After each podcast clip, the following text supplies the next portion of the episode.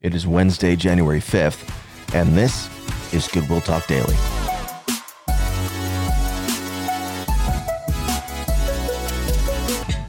Welcome to another episode of Goodwill Talk Daily. Great to be with you on this Wednesday. Hope your week has been going all right. And if it's been a rough week, well, it's Wednesday, which means there is light coming at the end of the tunnel. Today we are in 2 Timothy chapter 1, verses 1 and 2, and uh, actually entering into chapter to verse 2 for the very first time. We finished verse 1 over the last couple weeks, but listen, if you haven't been listening, that's okay. Don't worry about going back but just keep up with us. Here's these 10 minutes that I pray are going to encourage you today and strengthen you for whatever this day is going to throw at you.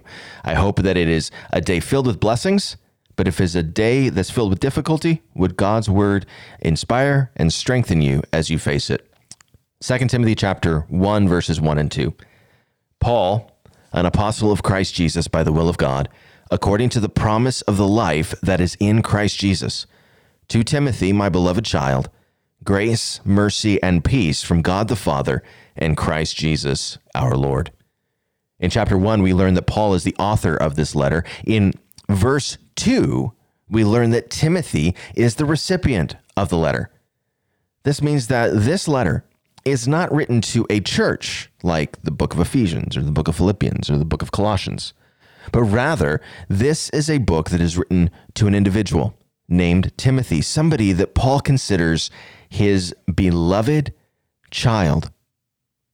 Now, we learn about when Paul met Timothy in Acts chapter 16. In Acts chapter 16, we read that Paul and his partner Silas have been traveling on a missionary journey. Here's what we read Paul came also to Derbe and to Lystra. A disciple was there named Timothy. Here's what that means Timothy was already a follower of Jesus Christ when Paul meets him in Lystra. He is the son of a Jewish woman who was a believer, but his father was a Greek. And so this gives us a little bit of insight into Timothy's background. His mom is a follower of Christ, loves Jesus. We're talking, of course, the first generation of believers. Jesus has only been resurrected and ascended for about 20 or so years. Paul meets Timothy, who is already within two decades the second generation of Christians. His mother, a faithful follower of Jesus. His father, however, a Greek, part of the Roman society. And the way that Luke, the author of Acts, writes this, it implies that while Timothy's mother is a follower of Jesus Christ, his father's not. He does not have a spiritual father figure to disciple him, to raise him up in the faith, and to help him grow as a follower of Jesus Christ. That's not to say his mother couldn't do this.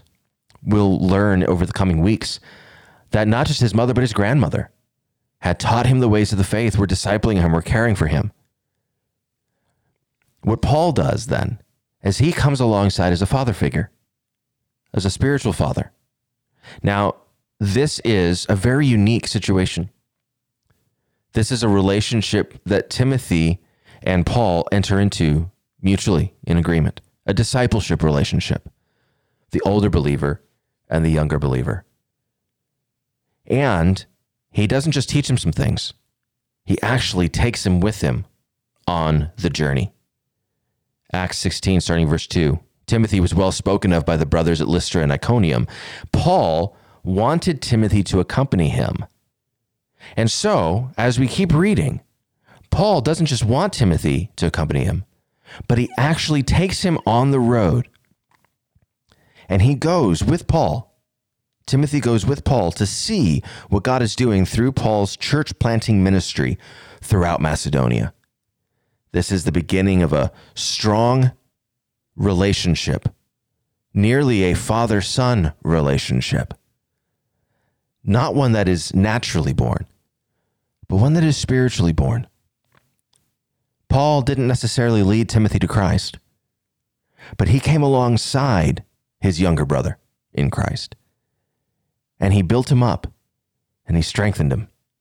That Timothy, by the time he's writing to Timothy in 2 Timothy, Timothy no longer needs to be under the immediate guidance of another, but instead has been left in Ephesus to be the pastor of that church, to care for that church, raising up elders and equipping the saints for the ministry. Timothy has gone from a faithful disciple who is young to a giant of the faith because of the relationship that he has with Paul. I wonder, as you think back into your own life, do you remember those Christian believers who poured into you when you were younger in your faith? Maybe you're young in your faith now. Who are those older women, those older men who are pouring into you? One of the reasons we stress community so much here at Goodwill Church is because we see the value of these kinds of Paul Timothy relationships where you come alongside somebody who's been in the faith doing this much longer than you, who can pour into you, who can strengthen you, that you might be able to go out and do the same for others. Maybe you've been in the faith for a while. You've got some years under your belt. You've had some experiences with the Lord, having tasted and seen that He is good time and time again through regular worship, through sharing your faith with the lost, through going through some pain and still coming out the other side trusting in Jesus. If, if that's you, if you've been doing this for a while, the question is then who is your Timothy? Who are you caring for? Who's that younger believer that you've put under your wing to help them go through this life? Because here's the thing the Christian life was never designed to be lived alone. We talk about that a lot. These kinds of intergenerational relationships are key to the development and health of the church. And so, as you're going through your day at work today, whether you're at work or at school or at home, no matter what you're doing, here's what I'd ask take a moment and pray to the Lord two things. First, thank Him for those older saints who have poured into your life. Whether you've been a Christian for only a few days or quite a few decades, older Christians have poured into your life. Would you thank God for them? Would you praise God for them? And second, if you're seasoned, if you've been doing this for a little while, ask the Lord to bring someone to mind that you might put under your wing and mentor them the way that Paul mentored Timothy. Who is that younger believer that you want to walk with, challenge, encourage, and strengthen in their walk? Older couples with younger couples, older men with younger men, older women with younger women. How do we care for the next generation this way? Bringing people under their under our wing as we all sit under the wings of Christ. Paul did this for Timothy, and the depth of love that he has for Timothy is in this little phrase, my beloved child. Paul had worked with Timothy so closely that it is as if Timothy were his own child. In the faith, he was. Not because he'd led him to Christ, but because he'd cared for him in this journey that we call discipleship, sanctification, following after Jesus. Who are you going to lead? Who have you been led by? Spend some time today, throughout the day, during a break, when you have a few seconds, and throw up those couple of prayers to the Lord. Thank you, Father, for those you've put in my life who've led me. And help me to see, Lord, who I am to be coming alongside as their older brother, their older sister. Let's pray together. Father, we thank you that we do not have to live this life by ourselves.